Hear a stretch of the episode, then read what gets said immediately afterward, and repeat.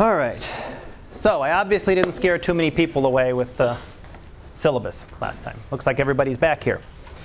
All right, so we have a couple of assignments that I gave you last time, and I told you I'd put due dates up there to make them a little more official. And extra credit assignment, which I think six people in this class have done so far, which is great, is due on Monday. So you've got till then. That's subscribing to the podcast that I mentioned last time, and um, sending me an email from your Hawkmail account just confirming that you did, did do that. And if you've already done it, you should be able to go on D2L and find your points there. It should show 10 extra credit points on your, if you go into my grades on it. So you should see that there. If you're not seeing it, let me know because it means I either filed you away accidentally without giving you the credit, in which case you're sitting in my folder for this class, or I didn't get your email. So one of the two happened. So if you did send it and didn't get, don't see credit, let me know, you know, after class, and we'll take a look at that. Take a look at it.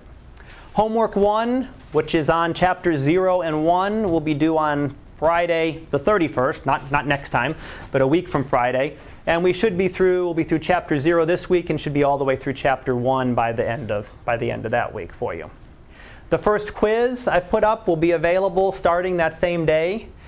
I'm normally going to give you probably you know, three to four days on them. I put a little extra because the holiday's in there, and I didn't want to make it due on Monday when we're not even here on Monday, so it's actually due Wednesday, which means I can at least remind you. So if I tell you the quiz is there and you completely forget about it and you go away for the holiday weekend and then you come back and you didn't have a, don't have a zero on the quiz, you'll at least get a reminder to take it in class that day that it's, it's still available.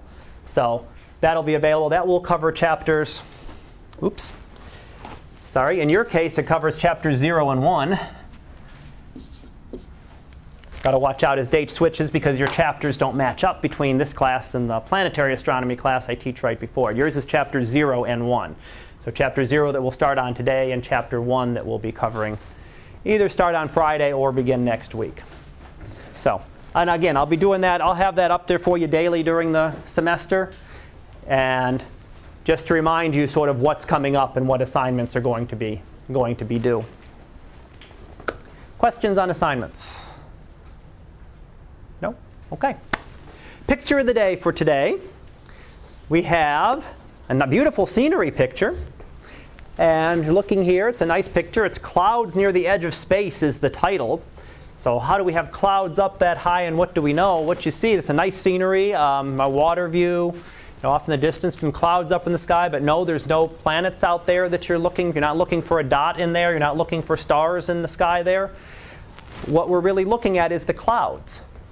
And you see there's a couple different types of clouds here. You'll see some very white clouds up in here, way up in this area. You'll see some very dark clouds down further. The ones we're looking at are the ones that are high up.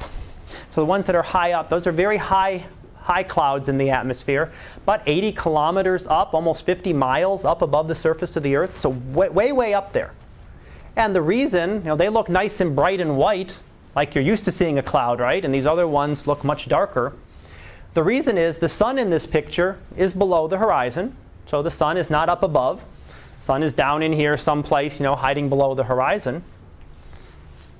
So most of the clouds, the ground is in shadow, right? There's no sun up, so there's no, no light. Very little light, it's just everything is in shadowed. There's no sun out to be illuminating it.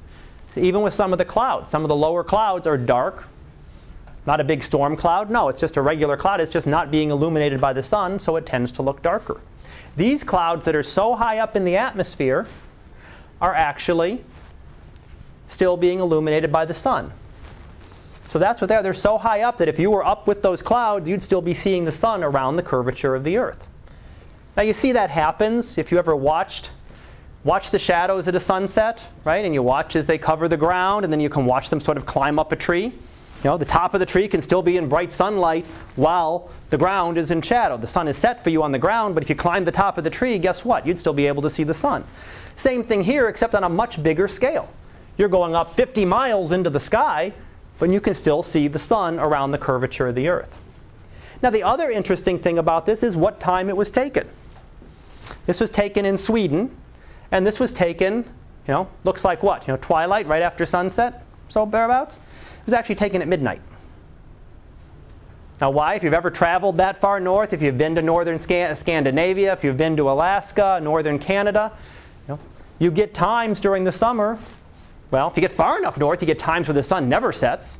Sun would be up, sun would come and go down like it's going to set over there, and then just turn around and come right back up. It never actually sets. Well, here that didn't quite happen. This is you're not that far north, and it's later in the summer. The sun was actually below the horizon, but not that far below. So there are actually many times if you're that far north on the Earth where you know, it never gets completely dark. Not a place where you'd want to put a telescope, right? It never gets dark. You're not going to want to put a telescope an astronomical observatory up there to try to look at the stars when you're not going to be able to see them for part of the year. Of course, maybe you would. What's going to happen six months later? It's going to be dark. It'll be completely dark. You'll get days, if you're far enough north, where the sun would never rise. So you've heard, you know, land of the midnight sun. If you're far enough up in Alaska, the northern tip of Alaska, there are days, you know, the first few days of summer where the sun just makes a circle around the sky, stays up the entire day. There are days in December where the sun never gets above the horizon, stays below the horizon the entire time. So that's another thing that you get to see out of this. So, not showing any astronomical objects other than the Earth there, but a little bit, just some little concept of some of the things we'll be talking about in the coming chapters, perhaps, in terms of, you know, how perspectives as to how we see things. Question? Questions? Questions? No questions. All right. All right. Well, I was finishing up the syllabus. I didn't. I got through most of it. I went through all the assignments, but some of the things I didn't get through. And I just want to summarize real quickly. I mean, even though they're on the syllabus for you, I just want to remind you that we've gone through them in class so there aren't questions for you later. In terms of submitting assignments, I give you a due date. That doesn't mean you have to wait to the due date. As I said, some of you have already done the extra credit assignment. Great, it's done and you're graded. You don't have to worry about it. Oops. Don't forget to sign in for me. You All right. So you know, you're done and graded. If you finish the homework up early, you know, I, if you want to wait till I get through all the material, that's fine too. But you know, if you finish it up early, give it to me. That's fine. It doesn't mean you're going to get it back earlier. I'll grade them all together, but you can be done with it and turn it in and not have to worry about it. You can also submit any of them electronically. And I thought I'd changed all these. I think I changed them on here. I probably, probably all, I may all still say Blackboard on your syllabus. They should all be D2L since we're now D2L. I thought I'd fix them all, but I changed a bunch of them earlier. But I've also set up, in order to, for you to be able to submit them, if you want to submit them electronically, I used to do it by email, but I had trouble with things getting lost. Whoops. So what I do now is uh, if you go on to the course page on D2L, which hopefully more of you have looked at now, it could be on time. All right. So most of you have looked at now. If you go into the Dropbox here, the Dropbox area, gives you an area for to submit homeworks or article reviews or solar observations. So the three main things that you might submit electronically. So if you do the homework, you can just go into that, go into homework submissions, submit your homework. The only thing that I ask is if you're going to do that, is please title it homework 1 for the first one and homework 2 for the second because when you've submitted five of them and you give them all and they have random names or they just say homework, then I'm sitting there trying to figure which one. I have to look at the dates. If you just title them homework one, two, three, four, five, six, seven, eight, if you're going to submit them all through there, that's fine. So that, that's the way to submit them electronically. And you go in there and all you do is set it up and attach your file, you know, save your things into a document, attach the file right there, and that submits it. The nice thing with this is that it will send you an email confirmation back in D2L that says you submitted it. Whereas when you send a regular one through email, you don't get that. So you have a confirmation in this case that you've actually submitted it. So if I don't find it, if something happens, save that email. It's in your mailbox on D2L, which you can't email from, but you can receive email in. So that's another big issue that I won't get into. That's bugging a lot of us that we still can't have the email fixed, but it's been a problem.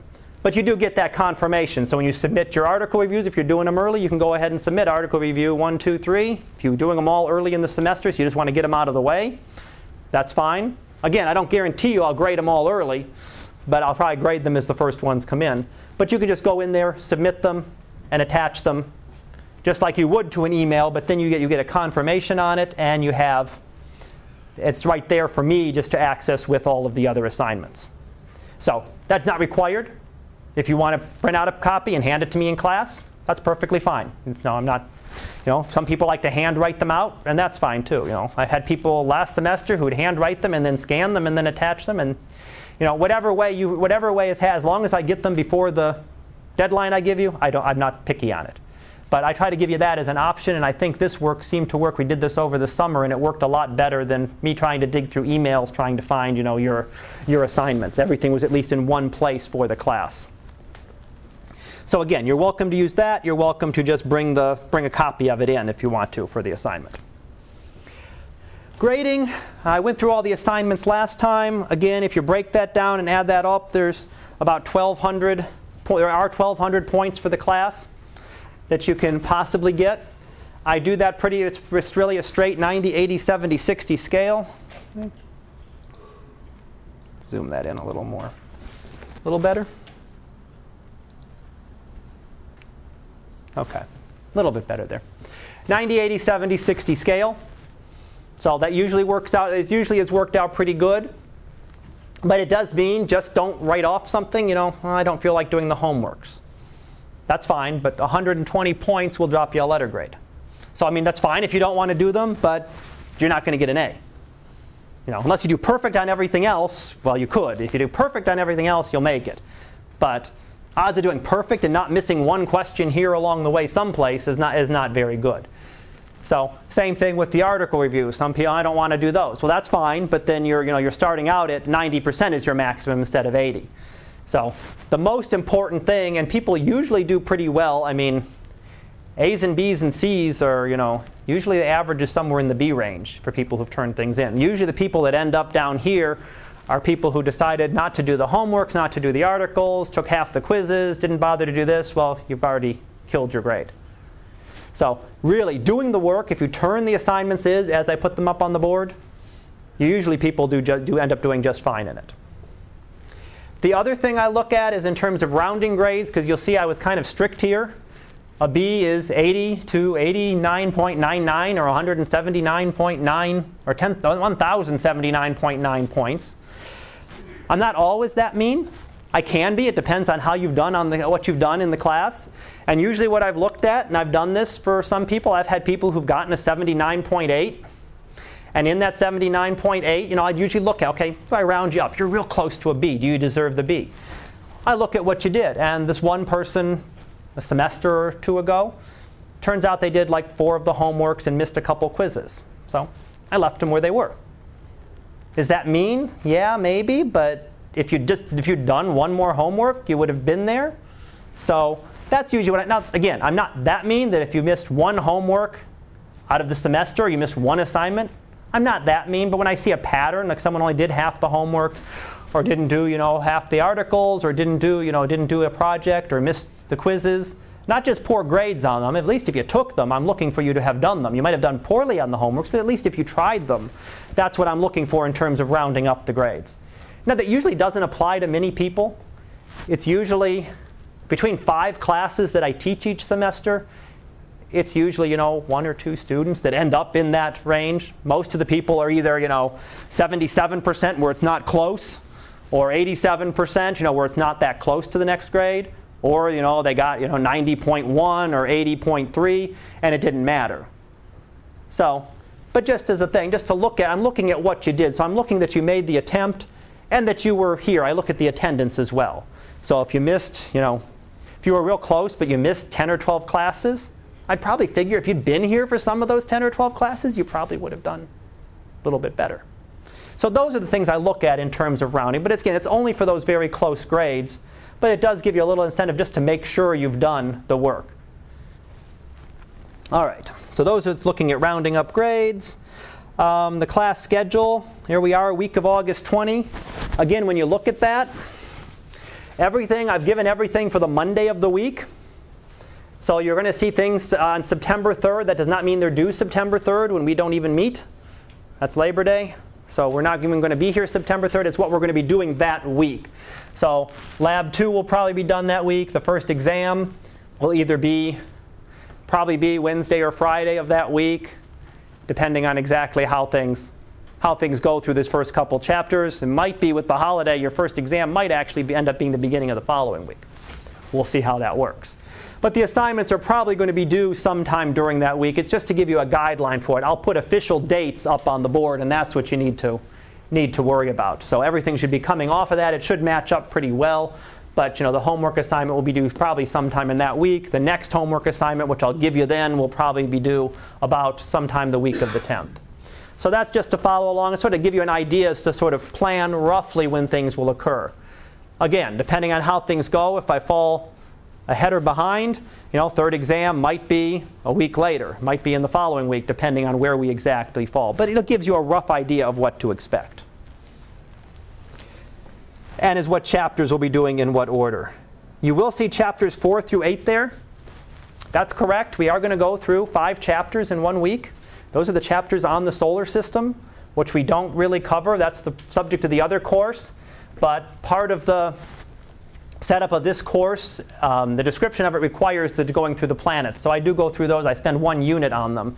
So I will give you some more detailed information on that. So that is correct. I'm not going to ask you to read all those all those chapters in one week. I'm just going to say, you know, skim through them, glance at them, but look really at the material that I give you for those for those chapters. I don't want you to have to get stuck with five chapters in one week. Attendance, most of the rest of this is you know, you're expected to be here, standard college policy. Obviously, if you're really sick, we don't want you here. You know, I don't want you here. The rest of the class probably doesn't want you here if you're really sick. They don't want to be sick either. So, I do grade the attendance as I've as I've let you know, that's a chance for a little bit of extra credit. So you can actually get a little bit of extra credit by being here for every class. And I do look at that with the grading. If you do quit showing up, you do get dropped from the class. If you just stop showing up and don't give me a drop form, and I haven't seen you here in two or three weeks, according to the college, I can just have you dropped. Now, if you're dropped then, it's not it's dropped with an F because you haven't been doing any work and you haven't been here. So if you're going to drop the course, if something comes up, let me know you know, I don't want to just give somebody up, but when you disappear for a month, it's like, okay, are they coming back again? And then, you know, I can email you, then you don't really contact. So let me know. Sometimes things happen. You'll send me an email. You know, there's an emergency and I can't talk right now, but I'm, you know, I need to drop the course, but I can't get you. know, if you let me know and I know things in advance, I can work with you more. But once I've already dropped it, it's not, there's not a lot I can do. So if I don't see you showing up, I don't just kind of hang on. Usually I'll put you through the drop just to clear the class roster. Um, makeup work, I will look at it. You know, I look at it on a case by case basis. If there's a need, you know, you had some emergency, you were in the hospital with appendicitis. Okay, maybe that's a reasonable reason to give. You know, there are reasons that I'll give you. You know, there would be excused makeup work. There'd be other things. You know, you just you couldn't get something done. I will give you. To let you let you submit an assignment later, but I do take off some points for that, and usually about 25%. So, means like on a if there's a 10 point assignment, it means you get like seven and a half points out of it. If you missed a lab and you had to make up the lab, you'd get, you could get up to seven and a half out of 10. If you missed an article and I let you submit it late, you can get 30 out of 40. Not great, but it sure beats a zero. So I will on occasion, it, and it depends. It's on a case by case basis. So I don't, you know, let me know again if there's issues. The best thing to make it easy is if you let me know in advance.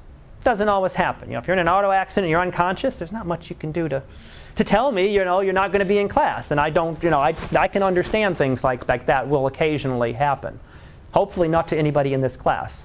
So, um, but you know, let me know. You know, if something happened, you're sick, send me an email just letting me know that you're not going to be there. It just helps that I have that communication so I know I know what's going on.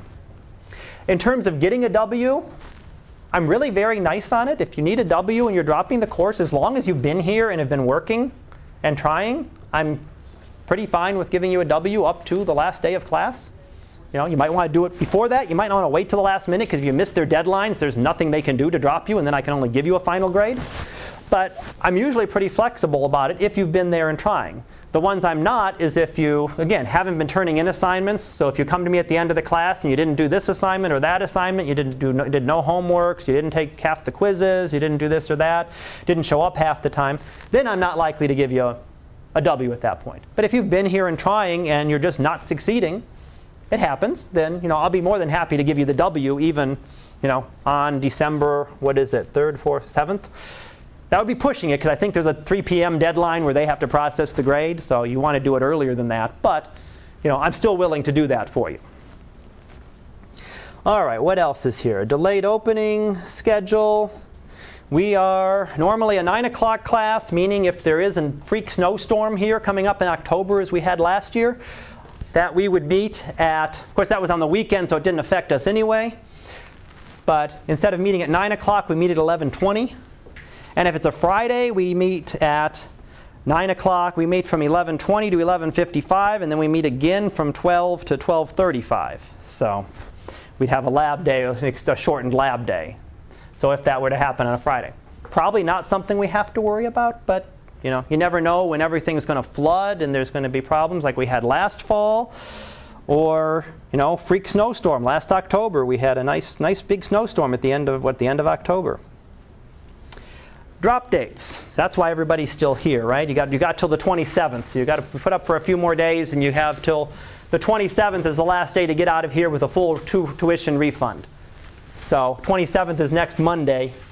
So if you're going to drop, don't. I think I hope you'll enjoy the course, but if you need to get out, that's your last chance to actually do that. The last chance to get out without a grade for this class would be the 10th of September. So you have a couple weeks to do that, and hopefully if things go well, I hope I have the ex- I try to get the first exam done for you by then. So at least you know how you did on the first exam. Now, that might end up being the day of the first exam. But of course, I grade pretty quickly because usually if you take the exam here and you're done at 10 o'clock, I have the grades up by noon. So usually the exam grades are up there real quick. So you'd still have that chance. And I'll try to make sure we get that first exam in there just, just so you have a feel for an exam, you know what you're doing, you've had some graded assignments back, and you can say, you know, I want to get out with no grade on my record. Because after that, you know, on September 11th, then you get a W or an F. So I'll try to get your first exam in there. All right, assignments. Typically, assignments assignment exams are graded with one week. That's what they like us to do. I'm usually done the same day. Usually exams are done and up the same. Usually, uh, unless something has come up that I can't get it done for some reason, usually, usually that day I'll have the exam grades up. Assignments are typically back within a week, if not sooner. Just depends exactly on scheduling and how quick I get things done. I usually try to get them back to you as quick as I can. And I think the rest of this just defines what the co- this is college policies towards excused and unexcused absences, academic dishonesty, um, and the disability statement. I got to update that one too the disability statement that if you have a if you have a disability or anything, it has to go through the office through Cooper 230 here, not through me directly. So if you have something that entitles you to you know extra time on an exam or anything, they'll send me. They have to go through them and document it, and they give me the paperwork. So. All right, so a day and a half to go through the syllabus this time. Sorry, but wanted to make sure we get through everything there. Any questions on that? Before we get on to the New material. Nope, nope. Alrighty. Well, we'll start off with chapter 0. And again, it is an unusual book. It does start with chapter 0. Chapter 0 covers a lot of information. So for those who have had Astronomy 103, a lot of this we spent like two chapters on going through what's condensed into one chapter in this book. They go through a lot of detail in this one and kind of cover it in a summary. But it's some things that you need to see for either class, um, either class, whichever it applies to all of them. So charting the heavens, there's kind of a nice picture. Um, you can see not only the nice scenery, right, but you also get to see the stars out there. And you can see, maybe, vaguely, can you see it there? Maybe I got to turn the other one off too. Can you vaguely see maybe our, there we go, does it adjust? Can you see it? You can see also our galaxy there. Our galaxy is called the Milky Way. is this very faint band that's going across up here. I don't know. I think with both lights off, is that a little more visible? You can sort of see. That's actually our galaxy. It's our view of our galaxy from the inside. So we're inside the galaxy looking out. You may have seen pictures of other galaxies, you know, beautiful spiral galaxies with all sorts of you know, spiral arms and everything on them. This is what it would look like from the inside view. If you're stuck in that galaxy looking out, we see just this band of light going across the sky. We have to use other methods to be able to decipher what our galaxy really looks like, and that's something we'll come back to much later in the course. We'll talk about when we get to studying our galaxy and talk about how we were able to determine what our galaxy really looks like. So, chapter 0 is divided up into a couple different things. Really, we're going to look at you know, what we see, what does the sky look like? How does the earth appear to move? How does the sun, how does the earth move? Okay, the earth is really moving. How does the sun appear to move in the sky? How does the moon appear to move in the sky? Those are quite different and not things that are really obvious to us.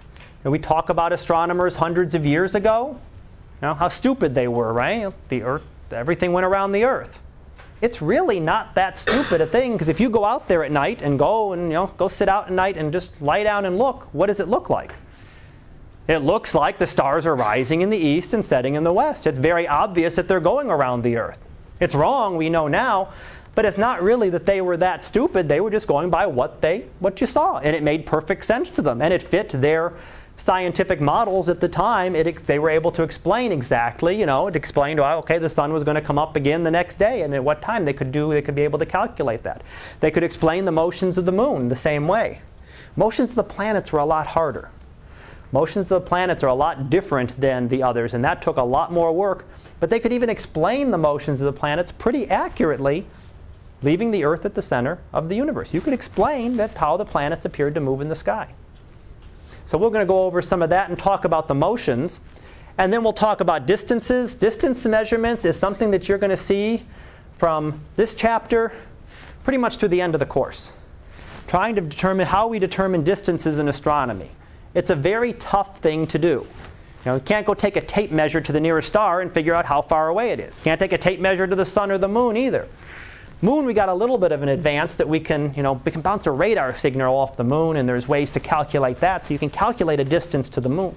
Well, that works for the moon, works for Venus, works for Mars, doesn't work for much else in the solar system. So it gets you a few very close objects. You can't bounce a radar signal off the sun. Sun's just this big soft ball of plasma gas. You really can't bounce anything off it. It absorbs the radar signal, so it wouldn't reflect anything back to us to measure. So distances, when we get beyond that, it's very difficult to measure distances.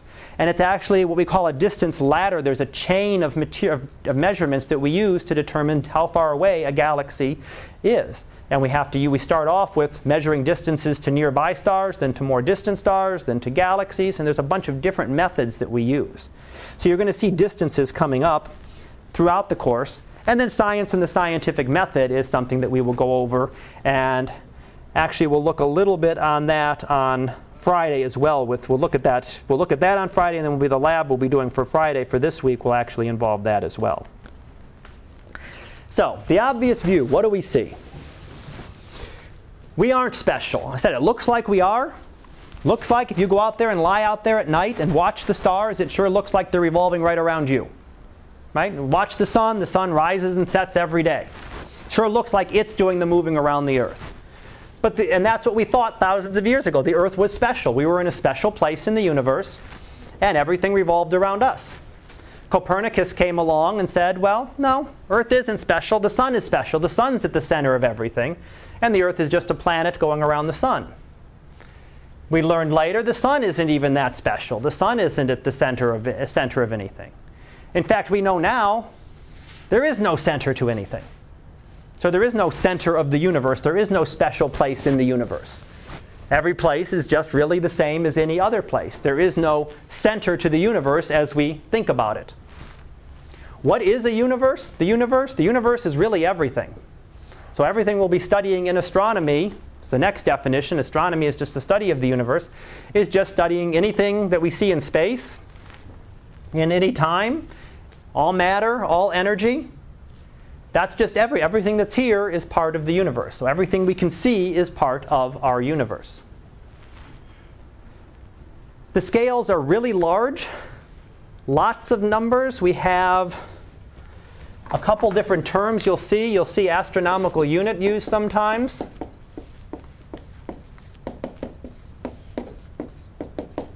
That's the Earth Sun distance.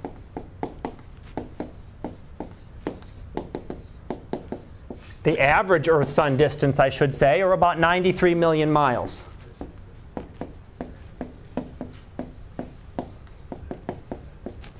Now, actually, it's the average Earth Sun distance. The Earth orbits in what we call an ellipse, so sometimes it's a little bit closer to the Sun, which occurs in January. Sometimes it's a little bit further away from the Sun, July. Backwards, right? Doesn't seem like it should be that way, does it? But it is. We're actually closest to the Sun in January, furthest away in July.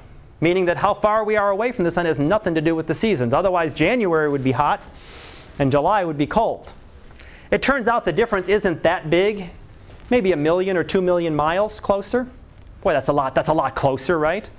But a million miles out of two million, out of 93 million miles, that's like one mile on your 93 mile drive. It's it's a start, but it, you're not you're not really feeling like you're there yet. You know, you're not you're feeling like you just got started. So it's a very small change. It does make a little bit of difference, and it does make summer or summer a little bit milder in the northern hemisphere and winter a little bit milder because of that, but it's not a big difference.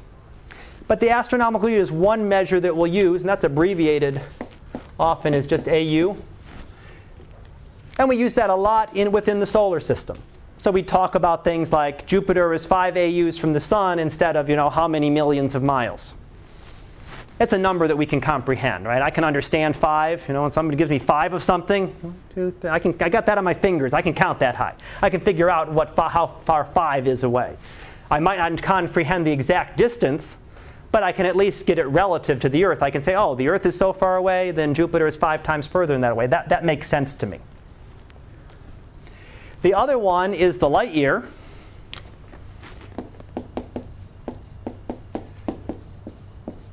Or LY, light year. That is the distance light travels in one year. Makes sense, right? One light year is how far light travels in one year takes about four, the nearest star is about four light years away. A little over four light years away. So light year is a distance measure, not a time measure. So it is measuring distance.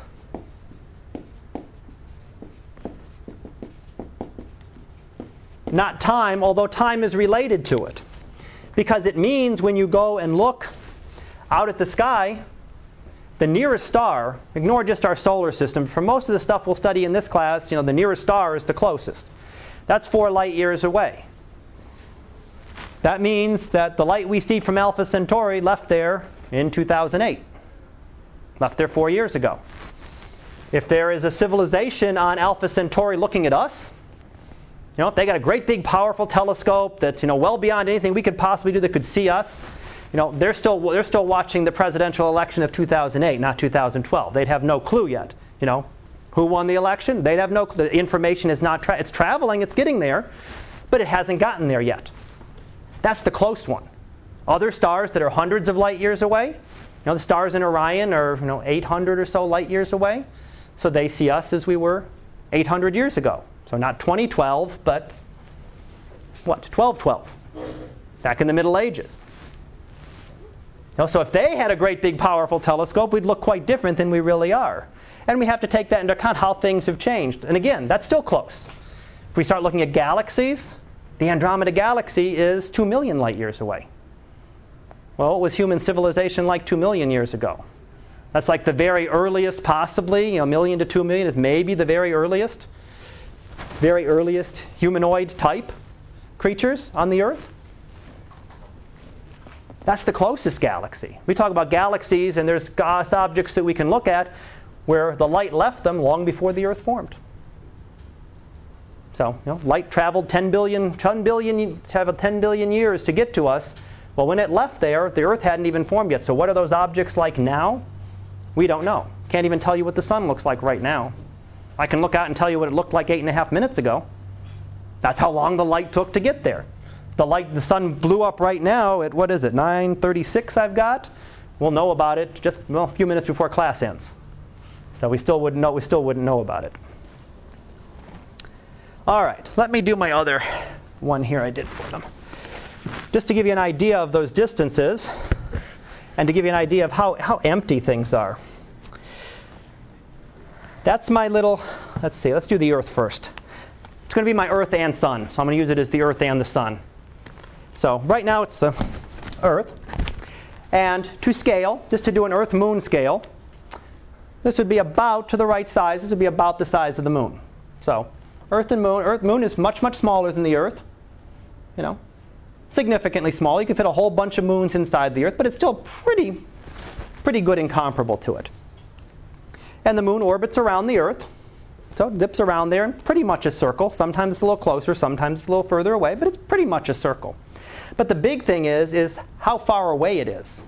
If we do that as the scale, if we could condense the whole Earth down to that size and keep everything to scale, where the moon would be, you know, in distance, you know, how far away would it, is it going to be orbiting around in a circle here? How close, how close really is it to the Earth? And it's actually going to end up, to that scale, it's going to end up about 25 feet away. So in order to do the Earth, there's the Earth.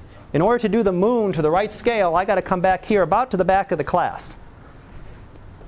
So the moon really orbits around in a circle at about this distance and stays around there. So you can't even put the moon's orbit in the classroom to that scale. That's the Earth. You can't put the moon's orbit in the classroom, right? I can do the size of it, but if I try to walk the whole way, I'm going to smash into that wall if I try to stay in the same distance away. And by the time I get back up there, I'm down in the next classroom. And that's the Earth. And what's in between those? Nothing. I mean, the Earth's atmosphere, you know, is the little fuzziness on this, about to scale, about the little fuzziness on that on that ball would be the Earth's atmosphere. There's a few satellites orbiting around, a few little tiny specks orbiting again, really, really close to it. There's not much in between there. If we instead make that the sun and look at the sun and the earth, okay, stay there. My earth is a little bit smaller as compared to the sun. Here's my little earth. Can you see? Actually, this is too big for the earth. This is about twice as big as the earth should be, but it's the one I found that was pretty, pretty close. So if we have that being the sun, that's the Earth to scale. Fit a heck of a lot of Earths inside the sun. If you're studying just the solar system, most of the material, the only thing worth studying is the sun. That's where all the material is. Everything else is just little leftovers, little leftovers from the formation. But now the big one is distance again here. How far away do we have to put the Earth from the sun? Now we've got Mercury. You, know, you look at the pictures and you've got the sun and you've got Mercury, Venus, Earth, right? You've got everything there and you fit it all here. Well, to do it to this scale, keep this as the sun, I got to go, I got to put the sun out in the hallway. I can't do, couldn't do it in the classroom. I got to put the sun out in the hallway and walk about 90 feet. About three times further than where I went to the back of the classroom for the, for the moon, Earth moon. That'd be the Earth and the sun. What's in between that 90 feet? Again, 90 feet, so three times, two more specks like this. There's nothing else there. Give an idea of how empty the space is. Where would Jupiter be? Jupiter would be about five times further away than the Earth. So 90 feet for the Earth, 450 feet away for Jupiter. Saturn's about twice that far away. Uranus is about twice that far away again. What's in between those? Nothing else. Yes, there's some specks and there's some astro and little bits of not not a lot. It's pretty much empty. So I just wanted to give you, I did this for my 103 class, goes through this right now. I just wanted to give you a little bit of the same taste of it while we were talking about distances and sizes and how small, you know, trying to put the Earth kind of into perspective when we look at all this. We're just, we're this little teeny tiny thing in the universe. All right, so what do we see when we look out at the sky? Constellation of Orion there is what's projected, is what they're looking at. Seen, everybody seen Orion in the winter? It's one of those, usually one of those constellations that people recognize. It's got a couple bright stars inside of a big box and then three stars in a belt. Now, it's one of those ones, real, all, all those are really bright stars, nice and easy to see. But when we look at stars, when we look at the sky, we lose the three dimensional view that really exists. So we don't see how things really look in the sky. It all looks like the stars are on this great big celestial sphere, great big sphere that orbits around the Earth. That is how things look in the sky. You can't see when you look at the stars in the sky, you can't look at them and tell me, oh, this one's closer, this one's further away. And what is shown here is that, you know, here, this star in Orion, boy, that one's real close to us. There's Betelgeuse, that one's real close, that one's relatively close to us. But boy, this one in the belt is much, much further away. So we don't really see that. You lose that aspect of it when we look at distances. And as I said, some of these stars are, some of these typical stars are about 800 light years away from us. There's about 1,000 light years. Some are a little closer. Here's one that's even more than 1,000 light years away. But we lose that aspect of distance. You can't see it. I mean, even when you look at the moon, can you tell how much closer the moon is than the stars? Well, maybe because it looks bigger to you, you, you interpret it as closer, but you really can't get the, I can't. Maybe somebody else sees it better, but I really can't. I can't sit there and look at the stars and say, "Oh, that one's closer. That one's closer." I can look it up and tell you, but I can't just look and see. It looks like everything is on this great celestial sphere orbiting around the Earth, which is what the early astronomers used as their model for how things worked in the sky. Everything was on this great celestial sphere that orbited the Earth. But you have to remember that you're losing this aspect. If you could travel 500 light years away from the Earth and you could zip out here in the direction of Orion, well, you'd pass a couple of the stars. The constellation of Orion as we know it would be gone, right? Because two of the stars would be, if you're standing there and you travel out, a couple of the stars are that way, the rest of the stars are this way. You've gotten closer, so some of them have spread out a little bit more. This, the constellation would, would look quite different if you could move further away from the Earth. Not within the solar system. Anything within the solar system isn't going to change enough. You have to get really out there. You've got to get hundreds of light years out. But as you start passing some stars, you pass Betelgeuse, all of a sudden Orion's going to lose his head and shoulders, right? That's the top, that's the top of the body of the hunter. Those are going to be on one side of the sky. He's been beheaded? I don't know. Maybe he's been beheaded. You know, his head's on that side of it, and the rest of him is still over here. It would be a completely different constellation. We lose that aspect when we look at when we're looking at the sky. So, what we call the celestial sphere is what we appear to see. The stars look like they are on the surface of a sphere that surrounds the Earth. It's not what they really are, but it's useful to astronomers in order to be able to figure out where positions, where things are, to point out where something is in the sky to another astronomer. They do something similar to what people use to determine positions on the Earth right? Latitudes and longitudes. If you want to know where you are on the Earth, a latitude and a longitude will tell you exactly where you are. Latitude tells you how far you are north or south of the equator on the Earth, and longitude tells you how far you are east or west of what we call the prime meridian, which is a line going through uh, Greenwich, England. So it's a way to tell us exactly where we are. Those coordinates that everybody agrees on tell us, you know, where we are on the Earth. I can give you a coordinates and say, you know, 80 some degrees west and 40 degrees north and you're some, you're some location on the earth and everybody agrees that that's the same area. Astronomers do the same thing on the sky. They don't use latitude and longitude, but they use something very similar.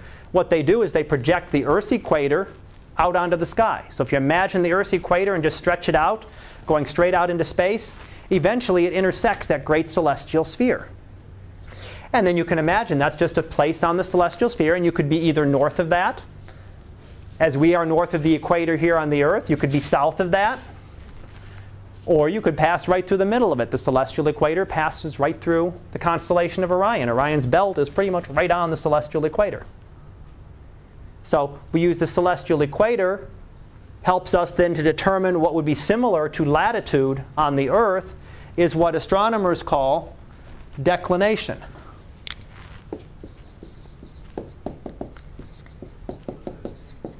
Which is essentially like the latitude on the Earth. How far you are north or south of the equator on the Earth, how far you are north or south of the celestial equator on, that's supposed to be an N. How far you are north or south of the celestial equator on the sky. So it just gives us a way to give a set of coordinates, or one of the first coordinate, to the sky, to the, to the uh, object on the sky. And that's the same for anybody anywhere on the earth, so that an astronomer here can observe it and then send that information to another astronomer who can then go observe the same. They know exactly where it is. Oops, wait a second. I'm giving, let me give them both here and I'll come back and do them again in a second. I skipped a scene. Now, the other one we've got to figure out a way around.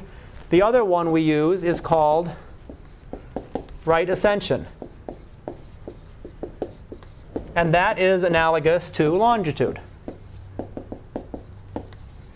Essentially tells you how far you are around the celestial sphere. So if I want to know where I am on the Earth, give a latitude and a longitude, and I can tell you exactly where that is. I can tell you if it's in North America, if it's in South America, if it's in Africa, Europe, Asia, you know, I can tell you exactly what that location is. In the sky, we do the same thing, except astronomers will give a right ascension and a declination. And that gives an exact coordinate and tells me where on the sky any star has a very specific right ascension and declination. And if an astronomer wants to point one out to another or send it in a information, here's a star to look at, here's a galaxy to look at, they all have a very specific point to go to. Now, I'll come back to those again in one second here, but let me do this as how we measure things. Should be able to get this. Yep. Angles. When you measure things on the celestial sphere, as I said, we lose that aspect of distance. So when we look on the sky and try to say, you know, how far away is the, you see the moon. If you go out in the morning right now, you see Venus and Jupiter. If you're out before sunrise. If you're one of those early risers and you're out before sunrise, you can see Venus and Jupiter rising in the eastern sky before the sun. How far apart are they? Well, they were closer together a while ago. They're spreading apart now. But you don't say that they're two feet apart or two inches apart. You, know, you can't measure things at that distance. We measure things in angles on the sky. So just as we did latitude and longitude are given in degrees, right ascensions and declinations are done similarly. And what we do is you split up the entire circle, right? Everyone knows, right? Circle's 360 degrees, right? That one we know. Well, 360 degrees, a degree is a very big measure in astronomy. Things that are a degree apart are pretty widely separated. You use that when you're talking about things you can actually see in the sky. So you're looking at, you know, how far apart two planets are. Degrees will make, degrees will make sense. When you're looking at the sizes of objects, a degree is very big. The biggest objects in the sky, there's two of them, the sun and the moon, are about the same size. They're both about half a degree. Those are the biggest things. If you start looking at sizes of planets, if you start looking at sizes of you know, stars or measuring galaxies, you're talking about much smaller measurements. So we take that degree and we split it into 60 pieces. So that's 1 360th of a degree, and we split that into 60 pieces. There's that degree. 1 60th of that is one arc minute. So just as you split an hour into 60 minutes, you split a degree into 60 minutes. We do the same thing with each of those arc minutes. Take one arc minute, now we've zoomed in just on this arc minute there, split that into 60 pieces, and just like you divide a minute into 60 seconds, you divide an arc minute into 60 arc seconds. So that tells us a way of measuring very, very small distances. The moon would be the moon or sun would be about 30 arc minutes across, about half a degree. Anything else that we look at, if you measure the size of the planets, you're talking about a few arc minutes in size. There are some objects, when we look at stars and how far apart stars are, you talk about arc seconds or even fractions of arc seconds. So when you think about that, you're taking this degree here, dividing it into 3,600 pieces, and then measuring that very, very small angle. Very, very tiny angles that astronomers have to be able to measure.